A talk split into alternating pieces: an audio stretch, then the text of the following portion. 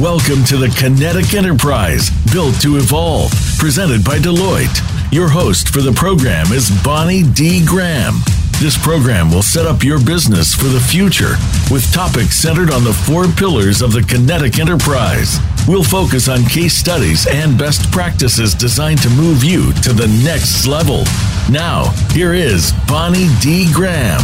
Welcome, welcome, welcome. We are so happy to be here bringing you the Kinetic Enterprise Built to Evolve live. It is October something. I think it's the 16th, 2020, and I'm here with a wonderful group of specialists on our topic today. Let me tell you what we're going to be talking about. This is very, very, very timely, very relevant, very important for our listeners all around the world. So listen up, please. Managing the contingent workforce. Yes, that's our topic. Can add challenges, especially as the COVID 19 crisis, and hopefully a lot of you are pulling out of that and getting back to something called new normal, new abnormal, next something. It requires organizations to respond rapidly to shifting labor needs. We all know the workforce has changed. Where are they? Are they productive? Can they focus? Are they dealing with distractions? A lot is at stake with the procurement of external services and contract based engagements representing a significant por- proportion of organizations' spending. They also have to consider their business processes and their IT platform integration. It's a lot to think about. How can you, I'm talking to our worldwide listeners, organizations, industries, companies, people, entrepreneurs, startups, established behemoths, I call them, how can you build an integrated services procurement solution for reducing costs? Hey, got to look at the bottom line decreasing cycle times faster, faster, boosting efficiency, that's what we want, and increasing productivity. Those are the challenges. Our panel will cover leading practices for spend transformation, which is going to help all of you, we hope. They're going to explore potential bottom line business benefits, because that's what it's all about, share real world transformation examples, and discuss how you can integrate solutions such as SAP Fieldglass and other technologies to support the Built to Evolve Kinetic Enterprise, and that's the title of our show.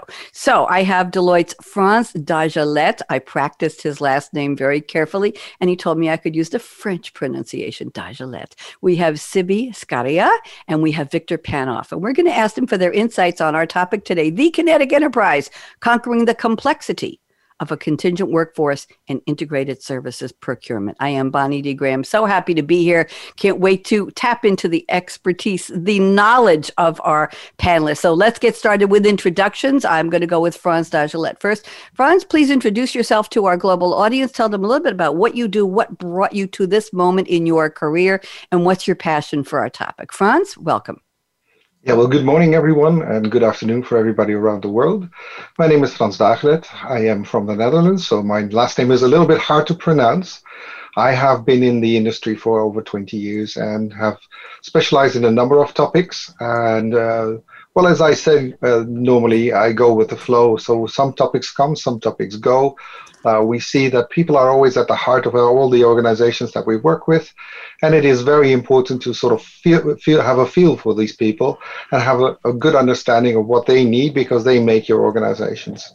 Now, I've uh, worked in the digitalization of HR for over 10 years, and also uh, regarding the people processes, I have uh, specialized in how to deal with permanent and contingent workforce to ensure that we have a complete overview of our integrated workforce that we can manage as, a, as our business and as a and as a topic of, of uh, C levels around the world. Thank, thank you. you. Thank you, Frans. Very, very interesting. I, I, have a. I'll ask a question after we get all the introductions, but my question for the panel, just a, a quick one, will be: as people are working remotely from home in non-dedicated spaces, sharing distracted environments, we'll call it, are more people becoming contingent workforce? Don't answer it now, but are we creating a new era of forced contingent workforce, of forced gig workers, because people are not in the office and maybe they can't work full time the way they used to. So let's save that for when we go around the panel. Siby, you're up next. Siby, we'd love to have you introduce yourself and what's your passion for the topic? Welcome.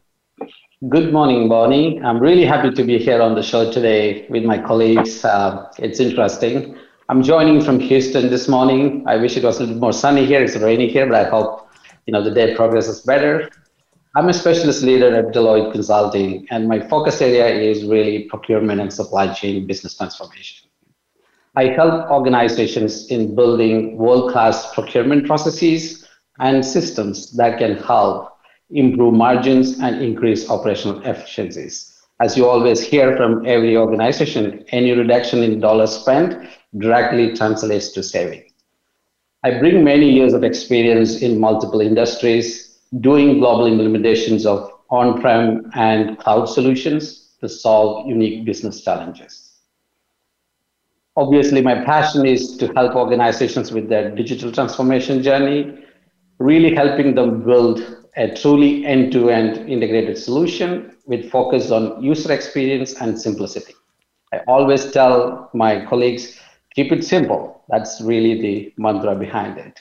I'm really looking forward for a great discussion today on contingent workforce management challenges, and we are really happy to share our experiences and point of view today. Thank you very much. Experiences and POVs. That's what we're looking for. Appreciate it, Siby. Nice to meet you.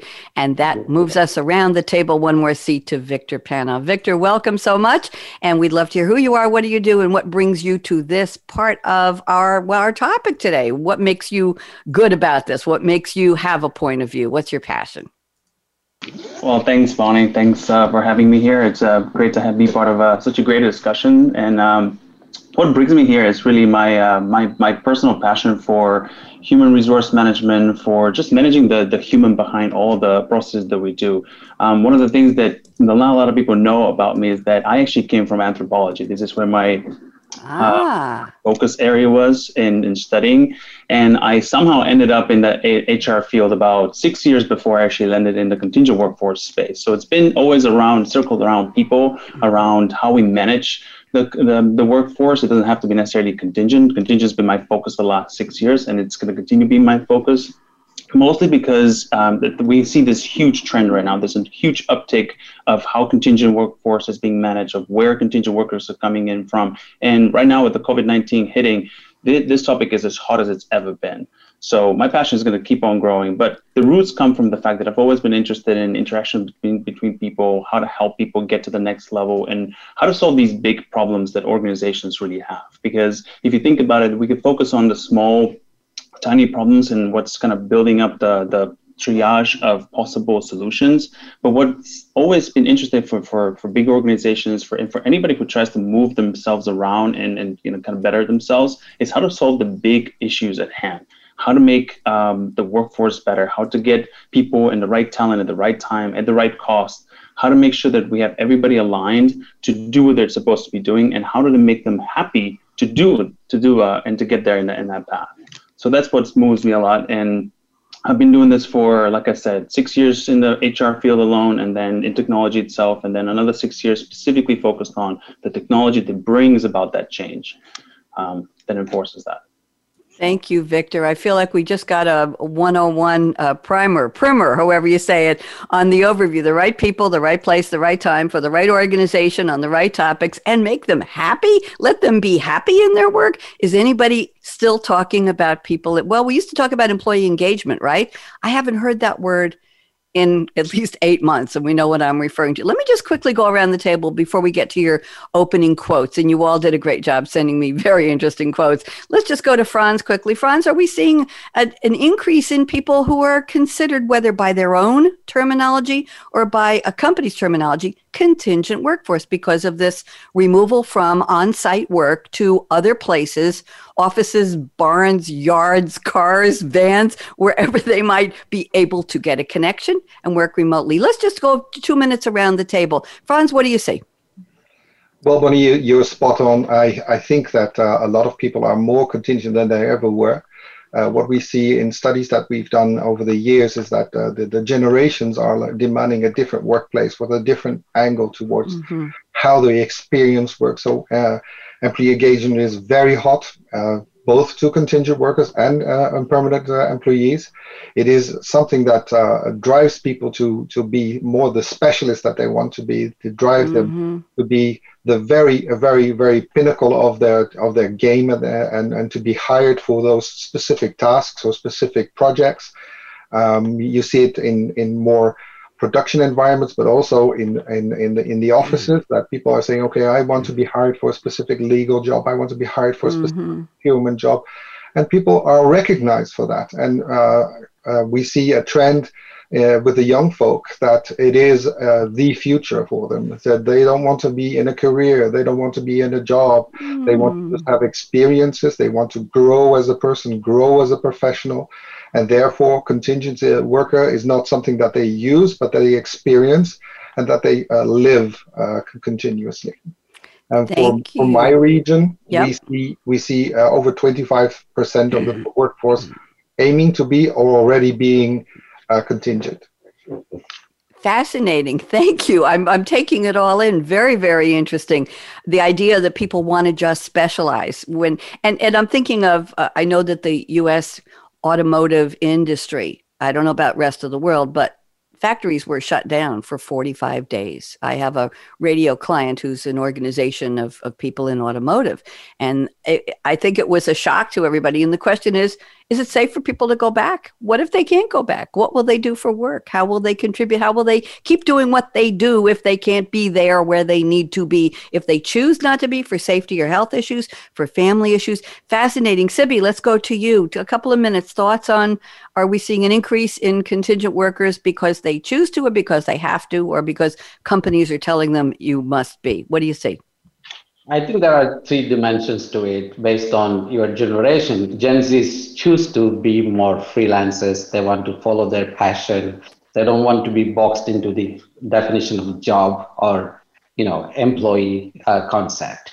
The other part is obviously COVID-19 has been a catalyst to change the way things are done, right? It has opened up more opportunities. So definitely things will be changing or is already changing in the last six months to have more contingent workforce incorporated into the into the overall organization's uh, resources, right?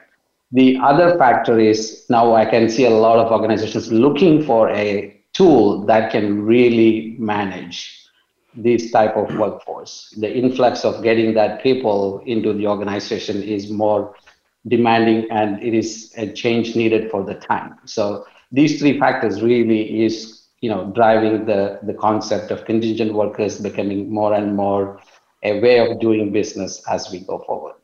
Thank you. And Victor Panov, let's get your POV on this. What do you see? What do you think?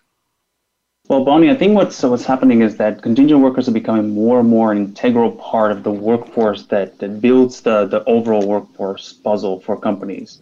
Um, getting the right talent at the right cost with the right risk consideration, mm-hmm. that's extremely important. And a lot of big companies are facing this not just big small big all kinds of organizations across the across the the, the value chain are getting this as a as a as an area that they're putting a lot more um, focus on. And properly manage contingent workers which are definitely on the rise. There's a lot of studies that are showing the the fact that a lot of individuals are being converted to convert contingent workers or they mm-hmm. themselves are going to the contingent workforce space simply because it provides them competitive advantage to better um, uh, exhibited talents, as well as allows for companies to be a little bit more flexible about how they reduce costs, how they engage more dynamically with individuals out there in the market, and how to get the best talent at the right time at the right cost, provided the fact that there is a kind of a growing critical gap in the main components of what builds up the workforce for the core of the organization. We see contingent workers now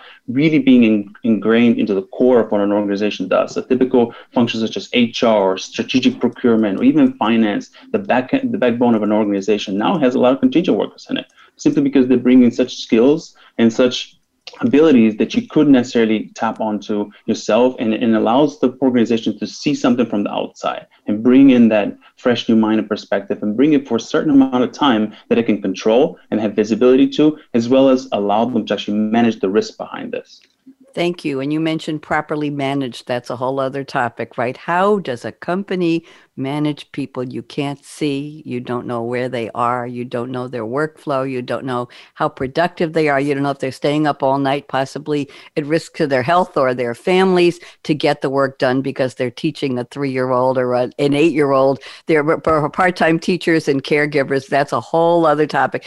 Thank you, gentlemen. I appreciate allowing me to do this sidebar. It wasn't in our agenda for the show, but I thought it was interesting to just bring that to the fore at the front of our show to let people know that contingent is even more important now than it might have been. Let's say if we'd done this topic a year ago October 2019, would have been a whole different conversation. So let's go on to the opening quotes. Frans Dagelet, I love pronouncing your name now, Frans, forgive me. Frans sent us a quote from John Lennon. I found out, I think I found the source of the quote. John Lennon, by the way, John Winston Ono Lennon, he took Yono, Yoko Ono's second wife's last name before his own last name when he changed it. He was born John Winston Lennon, 1940 to unfortunately 1980. Uh, yes, he was assassinated. An English singer, songwriter, peace activist, gained worldwide fame as the co founder, co lead vocalist, and rhythm guitarist of the Beatles. Yay! I was a Beatle maniac when I was a teenager. Nobody say a word. And this was quoted apparently in the Sunday Herald Sun Melbourne, Australia on January 13, 13, 2003. I don't know if you, you found that research, Frans, but I was looking for where he said it. And here is the quote one, two, three, four, five, six, seven words. Beautiful quote. Reality leaves a lot to the imagination. Frans, how did you pick this one? And what does this have to do with our topic?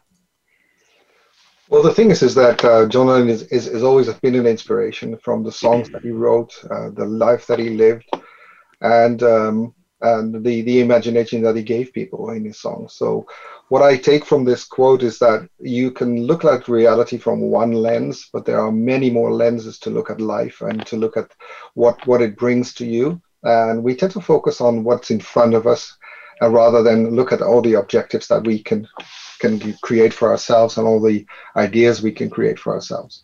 Now, the relationship to this topic is is quite quite easy, really. Mm-hmm. Uh, we are in a tunnel as an organization. The tunnel is we need to be productive. We have to make the profits. We have to be be focused. We have to make sure that we achieve our goals.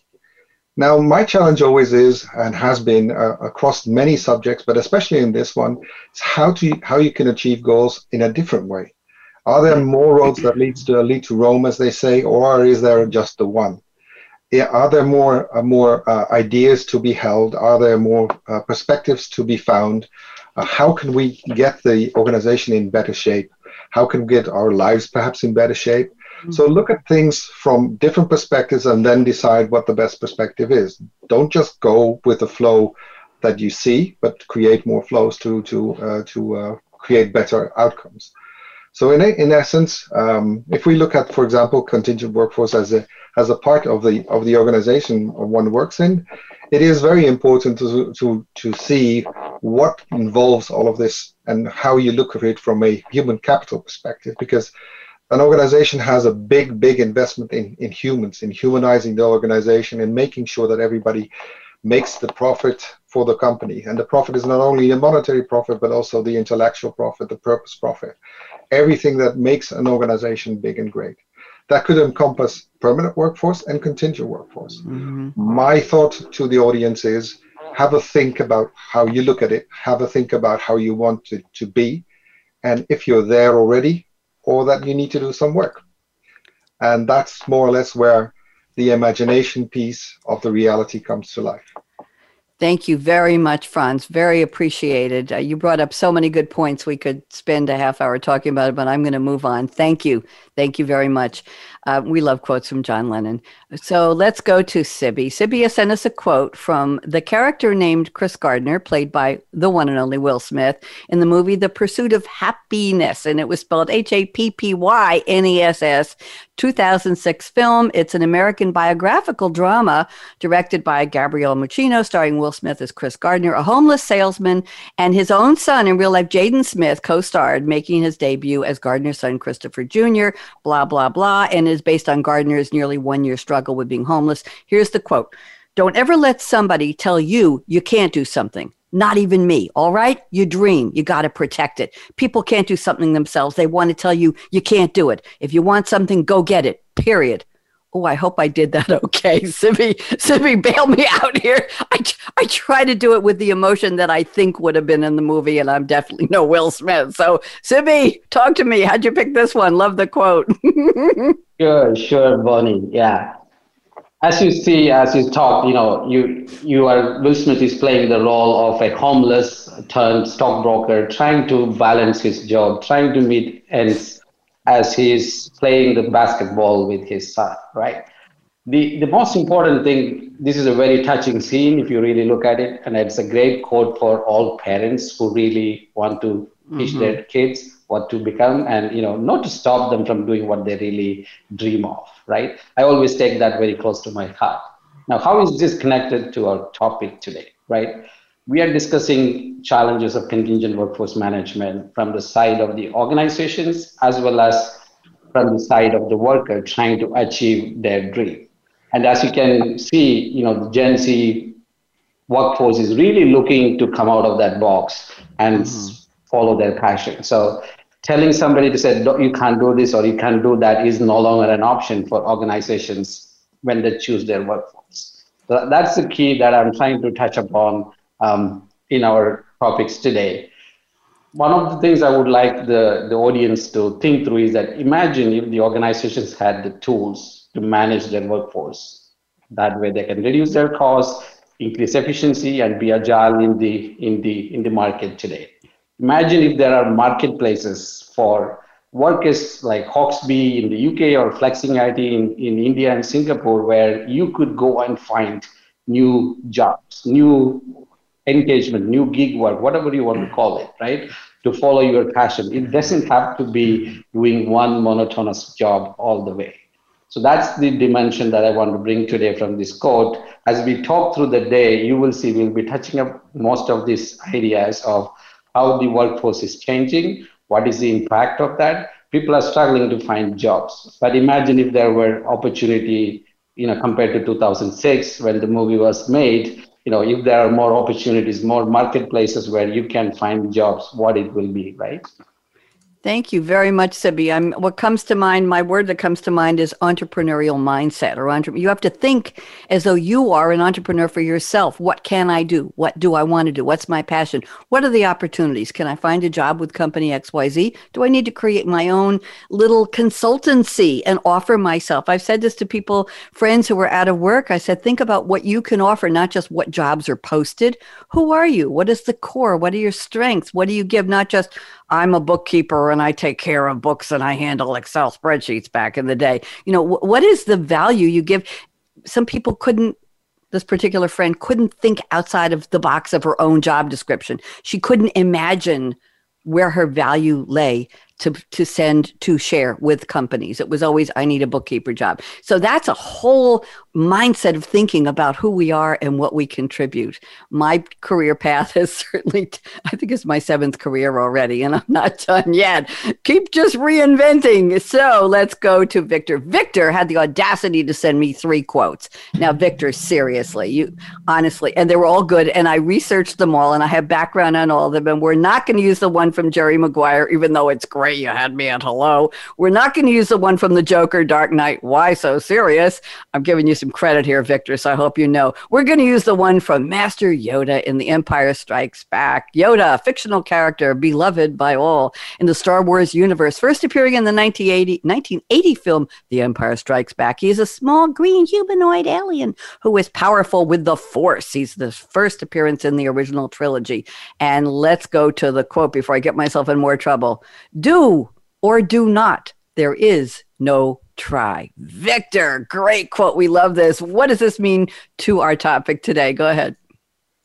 Sure, Bonnie. Um, I, I, mean, you probably know. I mean, a lot of people have seen Star Wars. I'm not going to reenact the scene or what exactly is happening in it, but you knew, you know that uh, George Lucas. He grew up in California in the 1970s, right? He's a product of this mashup environment with with raging spirituality and all kinds of crazy things going on in the 70s that may or may not have transcended and changed our future today as well. But the, the idea behind it is there's there's not just it's it's about the battle of evil and good. It's about uh, back in the day and even today in the spirituality world has this kind of um, stigma to it that it's either limited to the real life and theology and philosophy or it's not a product of it. It's just culture and religion.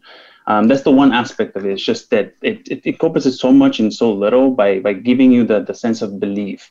And when yoda tells uh, luke uh, you know, do or do not. There's no such thing as try. It's, it's all about believing. It's all about the two possible outcomes is either you succeed or you fail. There's no in between. And we've heard a lot from Steve Jobs and all the other big guys out there that failure is what actually teaches you and makes you better over the course of time. So the idea behind here is that don't just try, don't just give it 10% or 20% or 80%. Give it your 100%. And if you do fail, there's something to learn from it. But if you succeed, you're going to get to reap, you're going to get to reap all the benefits of it.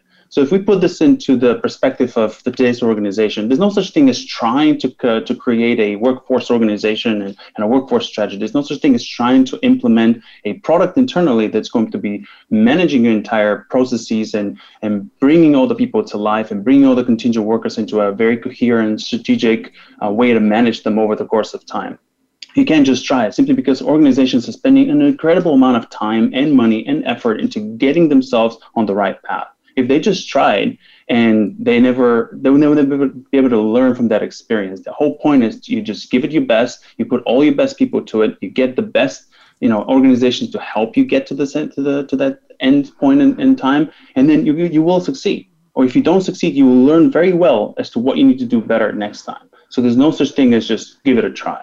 That's the idea that I had behind this. Thank you very much. And thanks for the three quotes. I really enjoyed looking them all up. I actually watched the clip from Jerry Maguire where Renee Zellweger is saying to Tom Cruise, just shut up. You had me at hello. Okay, we're going to go to our, our roundtable on our discussion statements. I had each of my panelists send me four statements on where we might take the conversation.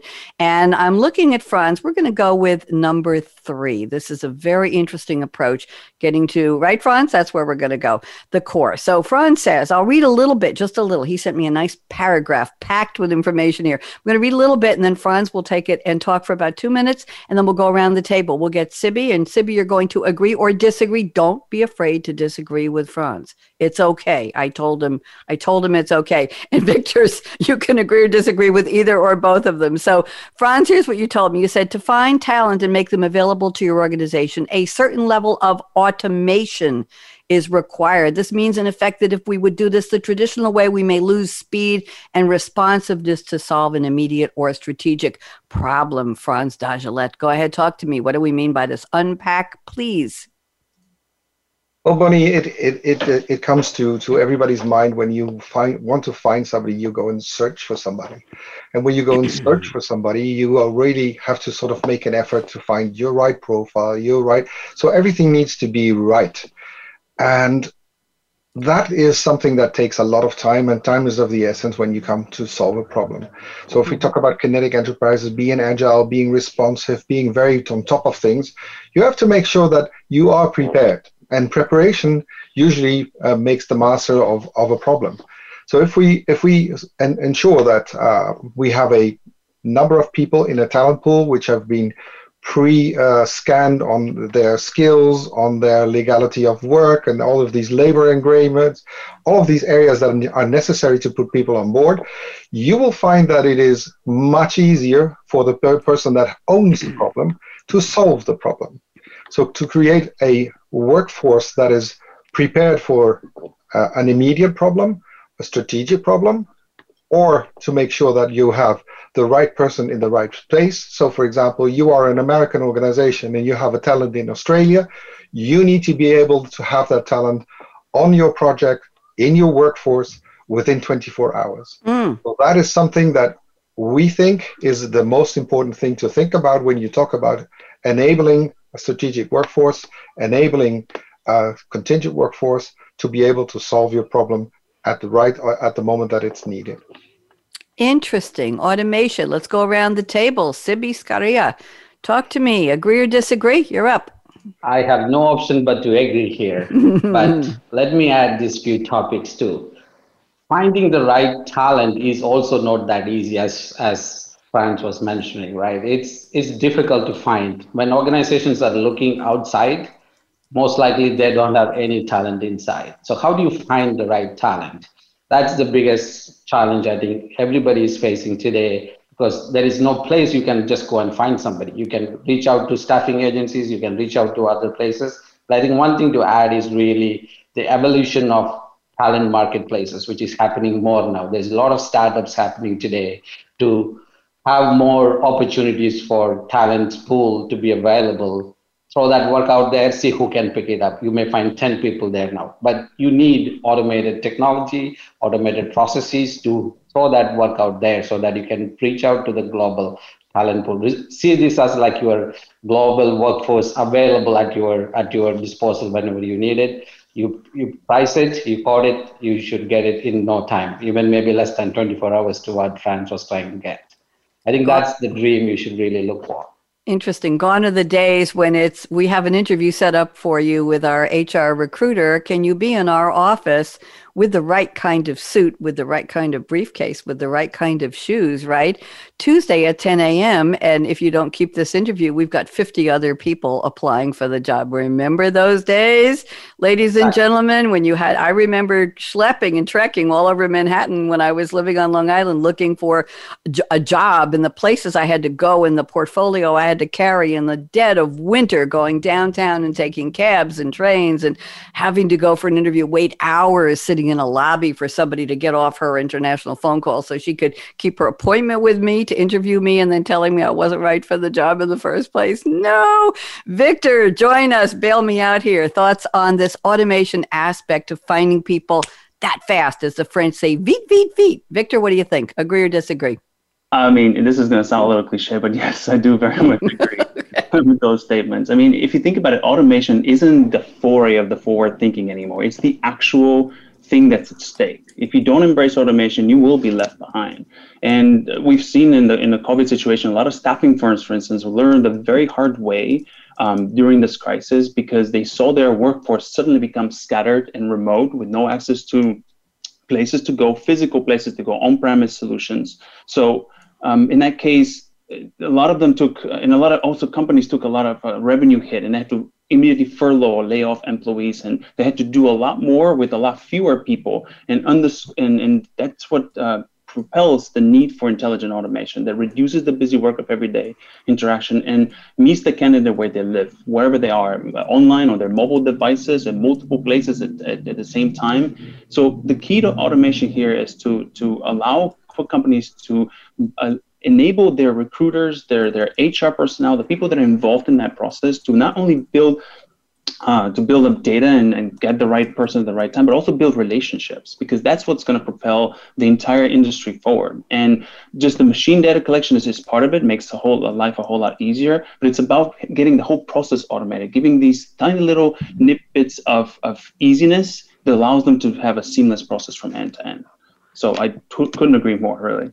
Thank you. We have three agreements there. Appreciate that. Very, very interesting topic. Let's move on. Siby, I'm looking at your notes here, and I have decided to pick statement number four, and you nodded to me. So I, I gave you, I just so our listeners know, I'm on Zoom. I have the pleasure and the privilege of watching my panelists think watching them react, respond. The nuances of live radio are now visual with the options on Zoom, with the opportunity on Zoom. So I send my panelists a little note telling them where I want to take the conversation next. I'm the dealer, I, I hold the deck of cards, and I ask them to agree or disagree with me. And I get an okay, or I say, just nod. And I look for that little bit of a head shake nod to no. So Frans and I negotiated a little bit. I had two options for his statements, and we I, I decided three was better, and he agreed. And Siby likes number four. So here's what Siby told me. He said, as the gig economy grows, gig economy, and we're talking about contingent workforce, the need for intelligent workforce management systems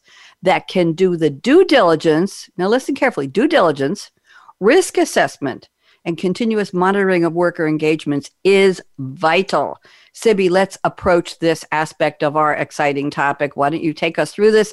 And then Victor will be next, sitting next to you. Victor, I don't know if you dare to disagree with him. I'm not sure where you're going to go on this. And Frans will be third on this one. Go ahead, Siby. Thank you, Bonnie.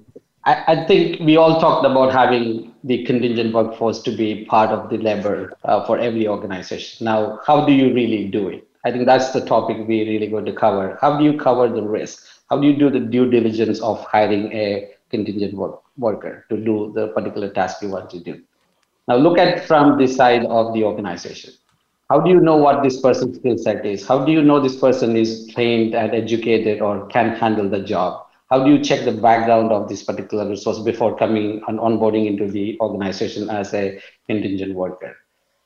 You need to make sure there is a way to bring them in bring you know as you mentioned about the the interview piece how do you interview them right? How do you make sure the skill set the the qualifications everything that the person is claiming is accurate? How do you make sure that this is the right resource you want to bring in to solve the problem you are trying to solve?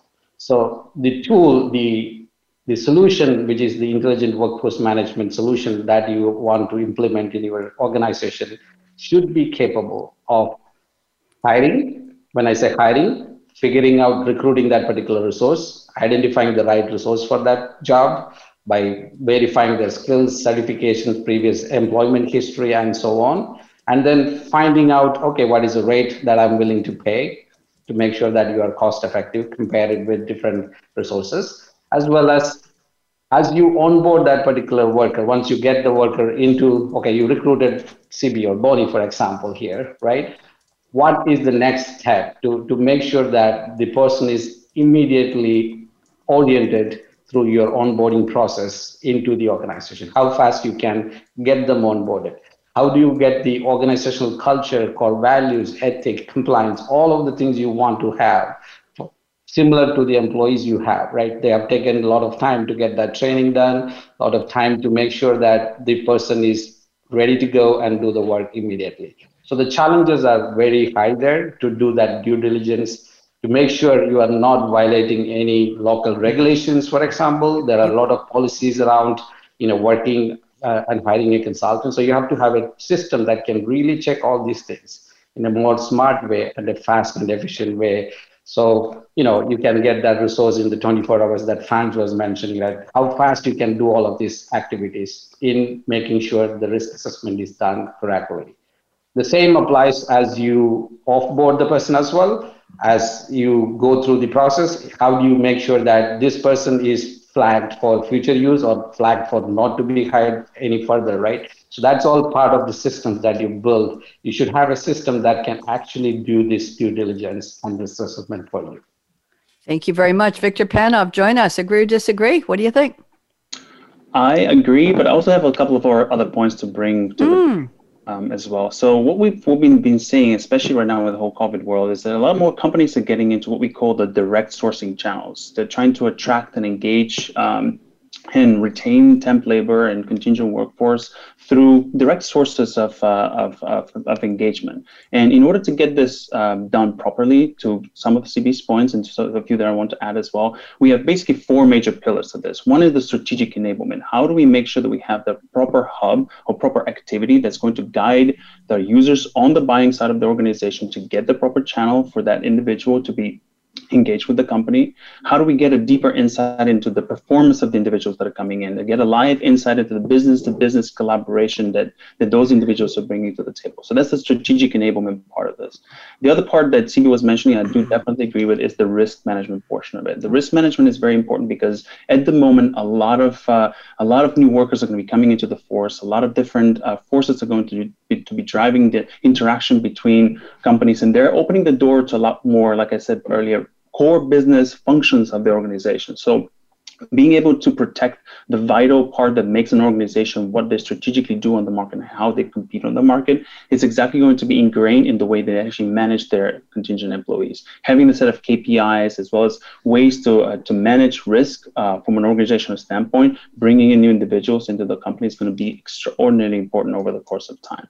And then the other two parts of this is the business benefits in general. How much of cost is being reduced? How fast can we get acquisitions going? How much savings can we realize? Is it a possible way to actually lower our um, error margin of error when we when we're engaging, and as, as soon as as soon as we do payments out to those workers that are coming in?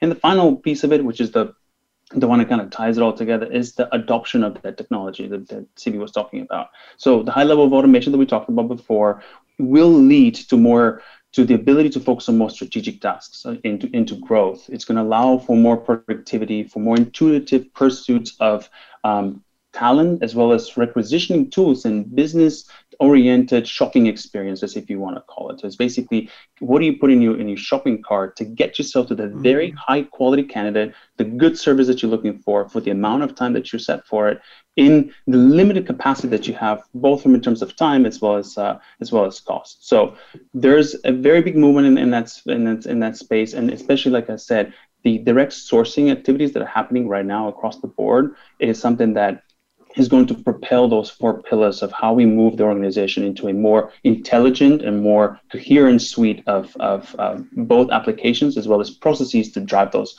um, to those motions forward. Thank you, Victor. Frans Dagelet, join us. Thoughts, please. Well, as my colleagues have uh, have uh, confronted me with the lawnmower effect, so some of the some of the grass has been cut already. I want to, uh, going back to my my uh, my quote, uh, put a different lens on, uh, on, on some of these elements. So uh, we are now in the back office of the of the company, and it's always important to think about the back office. But usually the work gets done, gets executed in the back office. But let's uh, also take the human aspect of this we are dealing with people and people need to have a motivation to work to be able to transfer the energy to the team that they work in the clients that they work with so you all have you all have these projects that you say, okay, I need the energy. I want that energy. How do I pr- propel that into that team, and how do I make sure that that happens at, at, the at the moment that we need it? So apart from all the very essentials that uh, that, that uh, and and Victor have uh, have shared already, there's also this: how do people fit? How do we get the right the right personality in? How do we make sure that the person gets onboarded in a way not just from a legal or a procurement perspective, but also from a an onboarding people perspective? How do they develop themselves? What type of energy do we put into it as an organization to make sure that they feel valued and that they make the best of the time that they're with us. Sometimes we can have several stints of, of, of, of engagement with, with uh, these individuals, and we want them to come back because we do not want to lose the knowledge that they have gained in our organization. We don't want to lose the, the investment that we've done for with them. So from that perspective, they have to fit and they have to be, be able to come back with that energy and, and with the with the human aspect that say, listen, I connect with the company that I work with, I connect with the energy, I connect with the purpose, and I connect with my co-workers. That is an essential part of this contingent workforce as well, which usually is underestimated because people think, well, it's a production factor. We have to make sure that they are productive, but also the and, and we all know what we mean here we have to bring this to life for ourselves as well. We have to get out of bed and make sure that we bring our best to to our, our job at that moment in time. So I think together with the valuable comments of my colleagues here, I think I could concur, but do not underestimate the human value and the human development in this. Thank you very much. I'm going to bring up a little sidebar here, but I have a statement picked out next. We're going to go to one of Victor's that we haven't talked about yet. My sidebar is we don't talk about the people who are defining the jobs, the roles. Who hired them? What's their point of view? Are they part of the quote unquote old guard, the status quo? How do they know exactly what kind of contingent workers they need? Where is the company going? Whose vision creates those? Have you ever looked at job descriptions online? And and it's just rhetoric and it's just words and words and words. This is a company for self-starters and you will have the career of your dream. And i read them sometimes. I haven't looked for a job in a long time because i've created my own new career here on radio 10 years ago. I created this for myself. Nobody was doing it this way. My point is that when you look at job descriptions it's blah blah blah. They all sound this is the best place to be and you will have and you get to the job I'm thinking when you could actually go to an office and you say, What? Is this what I signed up for? Are these the people I'm going to be working with? So I, I almost think we need to spin a brand new topic at some point in the future on who is deciding what jobs need to be filled. What is their vision? What is their looking outside the box? We need contingent workers to do what? What does the company want to do? Where do we want to go? Where do we see our vision that we need the energy, the intellect, the passion, the entrepreneurial mindset, perhaps in a contingent workforce that we aren't going to get in the full time that we used to have. Just a thought I'm just putting out there. Frans, you want to say something because I want to move on. Frans? Yeah, absolutely, and you're absolutely right because uh, what we what we see in discussions that we have with with with leading people in organizations is do you make conscious decisions on who you want to hire, what you want to, what you want to be famous for, what your purpose is, and usually they draw a blank and they say, well, I need to have a think about it. So w- w- what we do is we create this this thought within leadership, saying, okay, what is your purpose? What what do you want people to follow? Where do you want people to go? And why do you want to do that? Because that is your labor communication. So that's your communication, your brand communication to the market. It will draw or it will not draw people to your company. It will give people an insight on how you work. So we also tell them the interview process is usually a hosanna. You go through all tests, and you oh no, you're great. You will have to come on board. we want to have you. And day one is horrible because the reflection of what they told you you want to do and what you're actually go, uh, encounter in the in the organizations is totally different. So we yep. we tend to focus on both sides, so permanent yeah. and contingent labor. So we look at it as an integrated workforce management proposal to say, listen, this is your proposition to your workforce. Make sure they believe it, they live it, and they act it. And uh, you're absolutely right that sometimes it is technical, it is not reflecting what they actually do, mm-hmm. and that could change over time. But people have to have to learn to how to do that, and they usually yes. need help because they are stuck.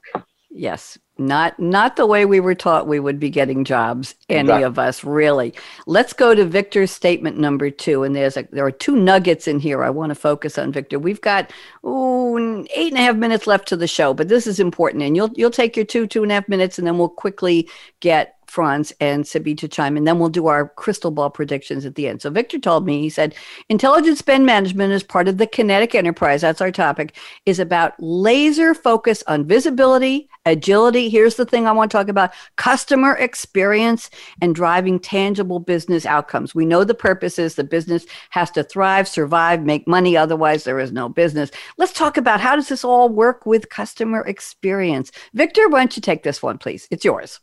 Sure, sure. Uh, let me just unpack real quickly what we mean by visibility, focus, yeah. and visibility. The first thing is the visibility is the ability for us to collect and make sense of meaningful data that's not going to silo us in unrecognizable patterns. So it's the idea to see your workforce all the way through to the last possible worker scattered somewhere in the factories you might have or sitting somewhere on a desk in a remote location. That's number one. Number two is the focus, being able to get the proper impact with a direct scale uh, to get maximization in the way you purchase your goods and services over the course of time with the help of that contingent uh, workforce enablement. And agility is the ability to respond faster to the to the changes and, and adapting to changes in the marketplace, especially right now in the COVID world. That's become a pivotal business process towards driving a com- organization to the right outcomes.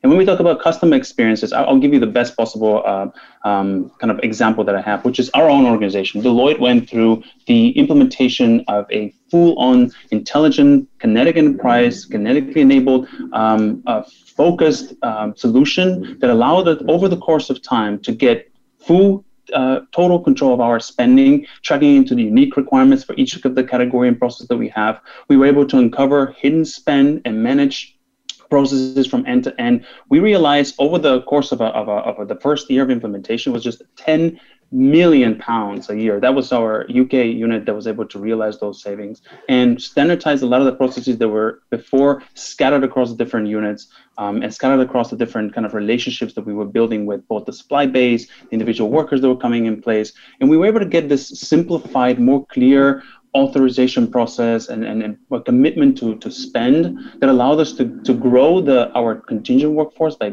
about 50% or so and gain experience and expertise that provided us the roadmap that's going to benefit the, our organization over the course of time. So that's that's a perfect example of how we bridged the what we were expecting the technology to do. We were expecting those three pillars of visibility, focus, agility to bring forward to us, and the actual business outcomes, which were very tangible and very much measurable over the course of time. Having done that very pain uh, kind of thoughtful exercise and putting a lot of the, the effort into getting the right technology, enabling the right processes, and satisfying our own organizational needs. You are living the use case, right, Victor? You Absolutely. Deloitte has lived the use case and lived to tell about it, and that's good to know. I like the way you phrase that. We are four and a half minutes till the end of the show, but I really want to get a quick comment on agree or disagree from our other two panelists. Frans, why don't you just take 60 seconds to respond, and then Siby, and then we'll go to our predictions round, and that'll be about 45 seconds each. Frans, go, Veet, Veet. So I, I am so happy that uh, that Victor used the lenses that we we uh, we tend to sort of look at from from all angles on our organization. I think a holistic view of your company, a holistic view of what you want to achieve, who your customers are, who your suppliers are, who your uh, ecosystem is is quite crucial in being the, the, the the company of the future and making sure that you're always on top of things. So I I wholeheartedly agree, and I hope that people understand the holistic view that we are pro- propelling here in, into this uh, into the air. Thank you, Siby, Agree or disagree with Victor and or with Frans? Go ahead, Vic. Go ahead, Siby some additional comments on customer experience. You have to look both internal and external customers here. Your employees trying to get the worker, the experience of going through that recruitment process, and you want to give the same experience for the worker who is joining as if you will give the experience to your employees. So you want your onboarding process to be exactly the same, your trainings, your performance management, all of that should be the same so that they also feel part of the organization, part of the team, and they are performing team right from day one. Thank you very much. We are officially well into the crystal ball predictions round. And because we're looking at the clock, I've got two and a half minutes to wrap up. So I'm going to give you each, instead of saying 30 seconds to 60 seconds, I'm going to give you one sentence on your prediction of what will happen with intelligent spend management, contingent workforce, anything we've talked about. One sentence prediction starting from today, anytime out till 2025. Frans Dagelet, one sentence. What do you see? I see that uh, the workforce will change dramatically and that people will make deliberate choices how to organize their companies into more uh, task based and uh, strategic based uh, uh, parts of their organization to enable them to be more agile in the future. You did it. One sentence, a couple of commas. Very nicely done. Siby Skaria, go ahead. Siby, what do you see? I think the way things are changing ra- radically, like education is changing, it is going to be going beyond country borders, opening up more opportunities across the world for freelancers to pursue their dream. I think that's what is going to happen in the next few years. Thank you. Also very optimistic. Victor, you get the last word on the predictions before we wrap. Go ahead. Sure. I think 21, uh, 2021 and onwards is going to bring a huge shift in the way individuals are reskilled in the way that engagement of those individuals is going to happen. And we're going to see a huge uptick of even more so different streams of how contingent workers, the gig economy, and multi channel workforce is going to be enabled. And we're going to see this in a very large scale across organizations, across geographies, and across the remote world, especially because right now organizations are realizing that you can get talent and you can work with individuals from all across the world and just get exactly the same even heighten productivity over the course of time. Thank you very much. You all behaved beautifully at that point. I appreciate it. I just have to say, I love the word talent. We used to be called workers, staff, employees, right? And in a couple of years ago, we started talking human capital. Okay, that's a little, I don't know, a little corporate, but talent, we're going to hire talent. I think that makes people feel good about themselves. You are the talent we're looking for. Just a, just a comment. I can't thank the three of you enough. It has been such a I'm going to use the word delight. It's been a delight getting to know the three of you, the way you think, the way you put ideas together, your deep knowledge on the topic, and your passion. And that's what makes for a great conversation. I want you to all put your hands together for Igosa Obak for helping to put this. Uh, oh, Igosa just joined us very recently uh, to help manage these these sessions, these shows. And oh, it goes. So we appreciate it. I'm all tongue tied because I'm so grateful to you. Carla Neal, let's have it for Car- here for Carla Neal, who has been working with me all year on the series, and Helen Tomas, also at Deloitte, for having faith in this series. And we are just delighted. We've got almost 50,000 listeners around the world, and that is wonderful. We're making a difference. And let's hear it for Aaron. Put your hands together for Aaron, my engineer extraordinaire. Calls himself my sidekick, and he earned that title. I'm Bonnie D. Graham. Thank you so much for listening. I hope you enjoyed and learned a lot from my panelists. Frans Dagelet, thank you for letting me pronounce your name on live radio. Siby Skaria, welcome also. And Victor Panov, thanks for all the great quotes. Everybody, be safe, be smart, be savvy. We'll talk to you soon. Bye bye.